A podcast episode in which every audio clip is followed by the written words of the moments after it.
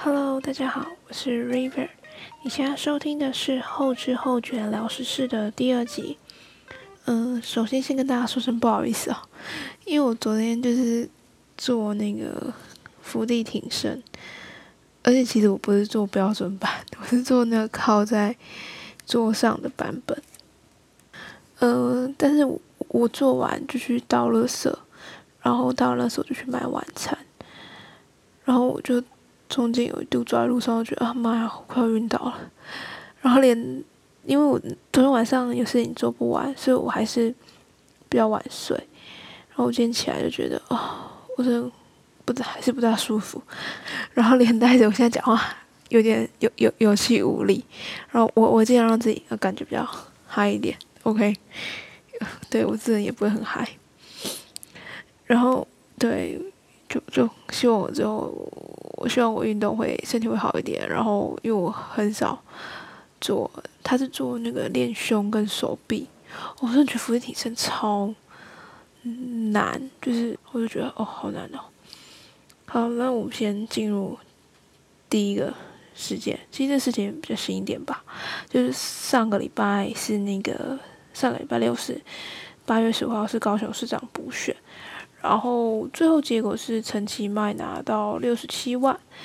李梅珍拿到二十四点八万，然后吴益正拿到三点八万票。哎，其实我蛮惊讶的，就是我没有想到吴益正居然只拿到三点八万，因为我我我有看那个志奇七七访谈三个候选人嘛，那陈其迈跟吴益正的我有看，李梅珍的我看一点，但我们没有讨论他。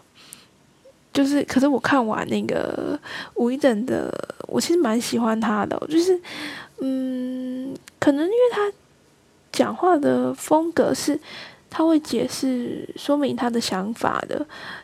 那我蛮喜欢他的这种说话方式跟风格。所以，所以我原本预期是不是会有一些高雄人是觉得吴一正的证件不错。觉得可以支持他的，但但但是最后没有想到他只拿到三点八万。虽然就我所知，我周遭有一些比较高雄的朋友是没有回去投票的啦，啊，因为我不是高雄人。然后我那一天，我上个礼拜就是八月十号那一天，我晚上在看新闻，我在那天有发生一件大事情，是香港警方逮捕李志英这件事。我。我们晚点来讲，但是那天我看新闻的时候，我那一天是看公司，然后就播到那个陈其迈新闻，然后因为他播的那一个画面哦，他说有一段是说陈其迈好像抱着猫做直播，然后那一段是在讲说，就是陈其迈在高雄市长二零一八年败选之后，决定要放下偶像包袱，改走暖男形象。然后就配着那个他抱着画猫的画面，我觉得很荒谬。我想说奇怪，就是为什么新闻报这个东西？就是我内心很狐疑啦。就是我没有喜欢陈其迈，也没有不喜欢他，我就只是觉得好奇怪哦。但是隔天我有在看到，就是那个李报道李梅珍的，然后我后来有再去找那个。公司，因为他会把公司是会把他的新闻放在 YouTube 平台上面，所以你可以再去看。然后我就把那个陈其迈那一则再找出来看，然后发现他前面是有说，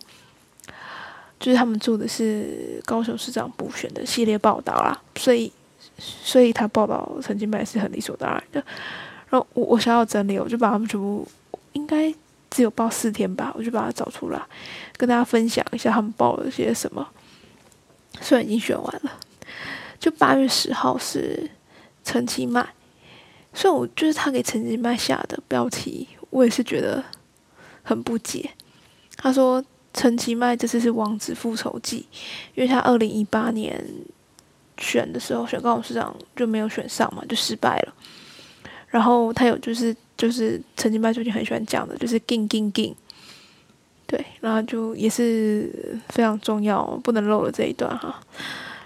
然后还有就是我那个最傻眼那一段抱着猫那一段，因为陈其迈一直说他走暖男形象，这件事我真的很不解。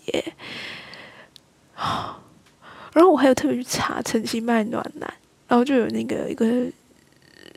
新闻，好像说徐巧芯说什么陈其麦根本不是暖男啊什么，虽然我也不是很在乎这件事情，就是我觉得那就是一个呃敌对阵营对对方的批评嘛。好了，就是跟大家分享我的我的惊讶跟傻眼，还有就是我有点厌烦这件事情了。然后十一号是讲报道李梅珍，然后他的论点比较论述是讲说，呃，李梅珍有个就深陷论文抄袭的风波嘛。然后国民党在这次选举希望做的事情是希望可以推出基本盘，所以他就请了很多比较有名的，然后在地。声望比较好的，然后大家比较喜欢的国民党的市长啊，或是立委啊去复选。然后八月十二号是在讲吴以正，那他的标题就比较偏重在说，哎，民众党要如何突围？因为原本不是蓝就是绿嘛，就是因为过去那个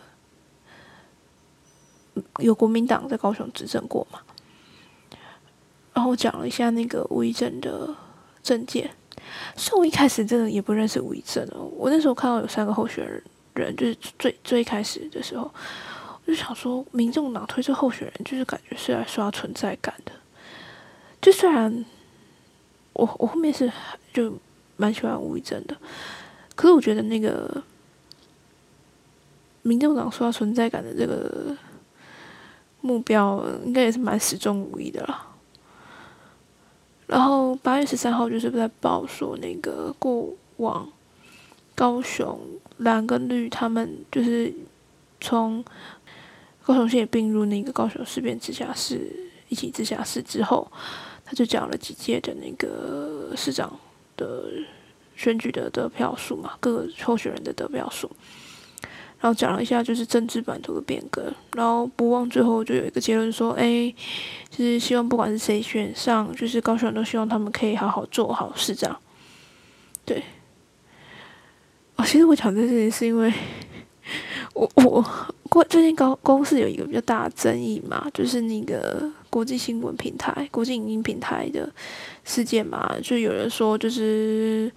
呃，有有一些有一些人就是越过了公司的董事，那违反了，就是不能讲违反了，破坏了，破坏公司的应该有比较公正性的代表吧，因为因为一般公司不管怎么说，董事会应该是影响，就是掌握公司的决策、主要决策的重大决策的一个单位，一个决策单位。可是有些人感觉好像。让董事会的这个权利被架空了。那有的是说，就是公司要不要做运营平台这件事情？嗯，可能是我，我就觉得，如果台湾可以宣传一下自己，也是蛮棒的一件事情。所以我觉得那个运营平台，我好像又比较偏向说，我觉得做运营平台也蛮好的，国际运营平台也蛮好的。可是其实我这可能从。就是最近我真的是对公司的那个新闻报道有点不满哦，就是我觉得好像从二零一九年年中哦，就整个台湾都弥漫着一种乡人为国的氛围哦。你说选前是因为那个选前的乡人为国，是因为觉得蔡英文选上。对台湾的未来是好的，其实我也不是不能理解，我也是蛮可以理解这件事情的啊。因为我也会很希望说，哎，蔡英文一定要选上啊。那时候还没选举之前，我就这样想。然后选完，可能是因为疫情嘛，就是大家会希望可以比较团结，不要互相扯后腿，所以还是那个乡人为国的氛围还是很重。虽然近期有好一点啦，就是近期我觉得好像公司的新闻有没有那么。偏向执政党了，就对对，这这我个人意见啦，希望大家不要来赞我这件事情。然后那个我要讲什么？我思考一下。呃，然后啊，对对对，然后就是那个今年年初选完，就是算是民进党大胜嘛，因为。就是总统大选，我当然也很开心。然后民进党也掌握了那个立法院的多数席次，到底多多，我现在实在想不起来。好，但是我那时候就对民进党下一个注解，就是哦，民进党真是一个很会选举的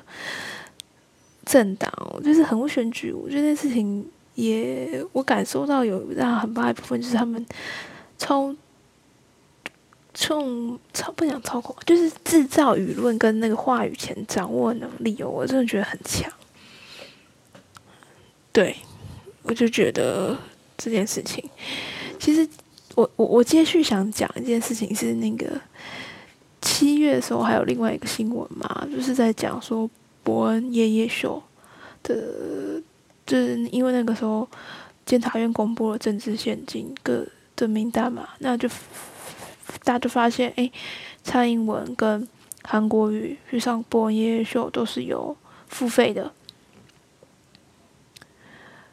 哦，我那时候就就就大家就是一个很多人在讨论，我发现我会我因为我原本不觉得这件事有什么怎么样，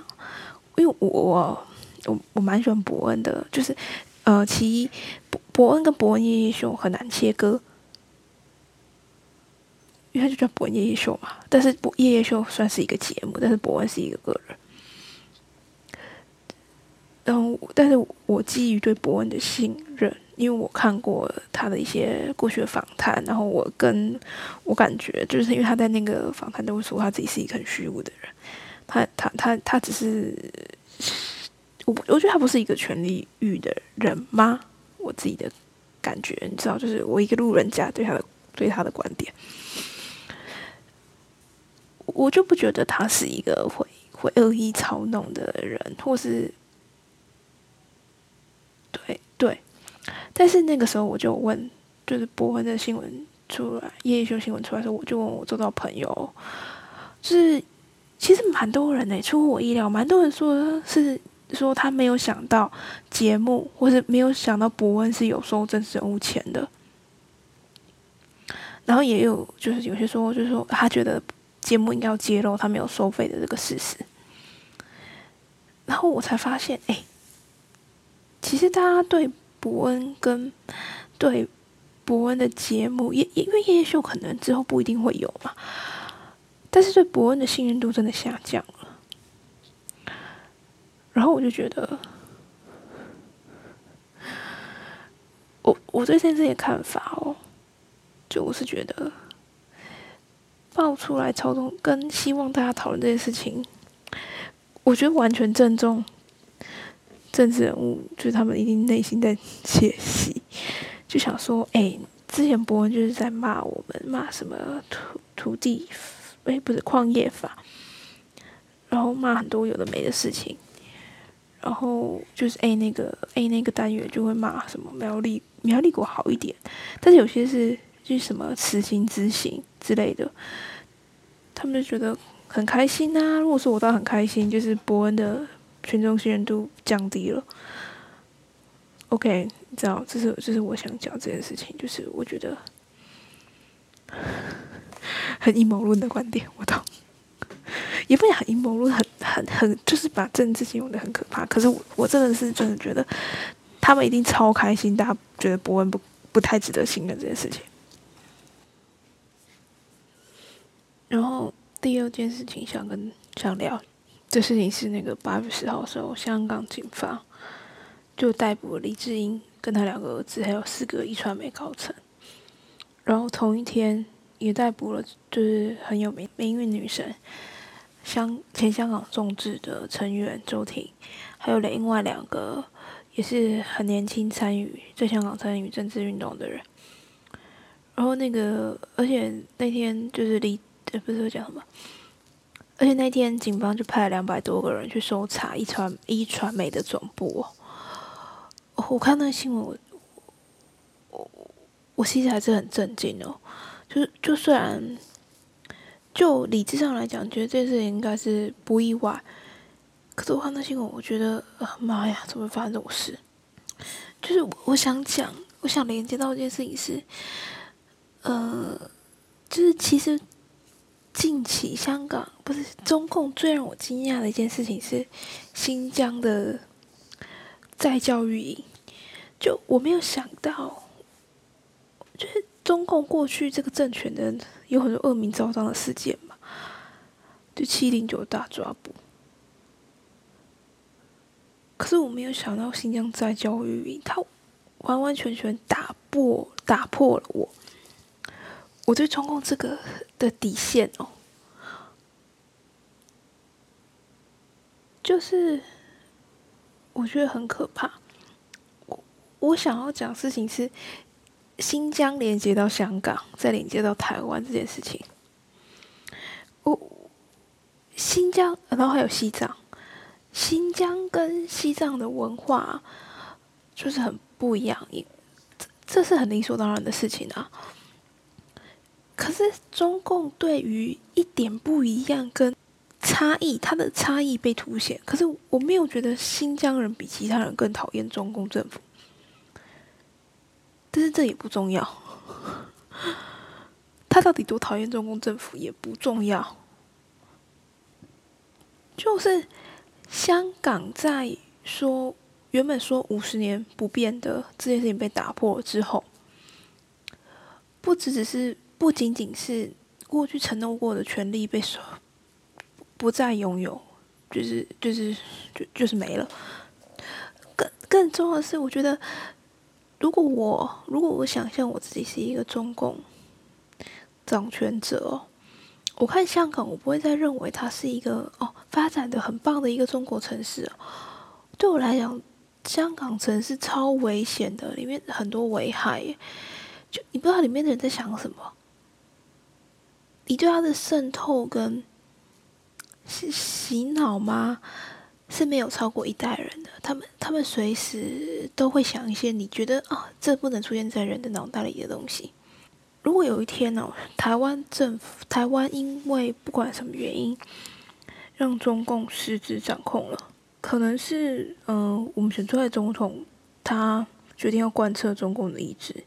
有可能是因为。中共采取了军事的方式去占领或者控制台湾，都有可能，或是对。如果如果我是中共政权，我对于那些现在也就是未来的不确定时刻，很很很曾经很有名望的这些，或是不管有没有名望，只要有名的台湾政治人物。我都会想尽办法让他发出一个声音，说：“我觉得现在中共来统治很棒，就中共过来统治是呃有合理性、有正当性或各种原因。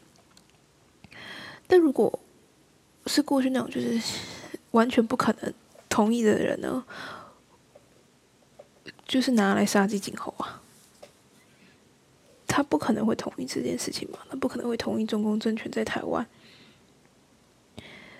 的有名人士。那如果他对我嘞？如果我这种就是不是很重要，然后讲话也没有什么权利的，一般违反共，或是反正就是不喜欢中共政权，不喜欢共产党，不喜欢不自由的年轻人，或是不那么年轻的人，我觉得他会希望我消失啊。要么就是我消失在这个世界上，我连带着我的家人消失，我连带着我的朋友消失，而且我周围的人知道，哎，那里曾经有一个人，他留一个孔，可是他消失了。就是我觉得这类行为很可怕的事情是，他把某一类人划分为说。这些人应该要消失，就是他，他没有权利，他没有，他他不应该存在那里，他连存在那里都会造成极大的错误，他脑袋里的想法应该被抹去。嗯，我我反正我看到那天八月十号的新闻，我内心就想这么多事情，我其实蛮头皮发麻的。嗯，然后，嗯，其实这一集的节目就是其实比较多的都是闲聊，讲一些我自己的想法，比较结构比较松散。因为我觉得第一集好像硬塞太多东西，然后变得，嗯，就是听起来我就觉得好像也不是很对。虽然这几集都可能会过于慢，然后没有没有太重点的东西哦，只是就是我自己的想法，就真的只是聊而已。然后最后跟大家分享一件事，就是上个礼拜哦，因为我记笔记日记的习惯，我就是八月十一号，我跟我一个高中同学见面，我很久没有跟他见面，差不多快两年吧。然后他前去年跟可能一年多吧，他都在中国工作，因为他去找他女朋友。们最近讲，其实我后来就我后来觉得，其实我想事情跟在乎事情跟他差异还蛮大的，就越来越大。但是就讲到说，东西就是一路讲到说，哎，就是他就讲说，都怪那些台独港独的人，然后我听到就不爽啊。然后我那时候没想什么，但我事后就想到，就是写日记的时候就想说，我就想跟他说，你眼睛瞎了吗？看不那些被打的香港民众吗？Alright。就是其实我本人现实生活中也很孬了，是不敢这样跟别人讲话的。可是我中间会在想，就是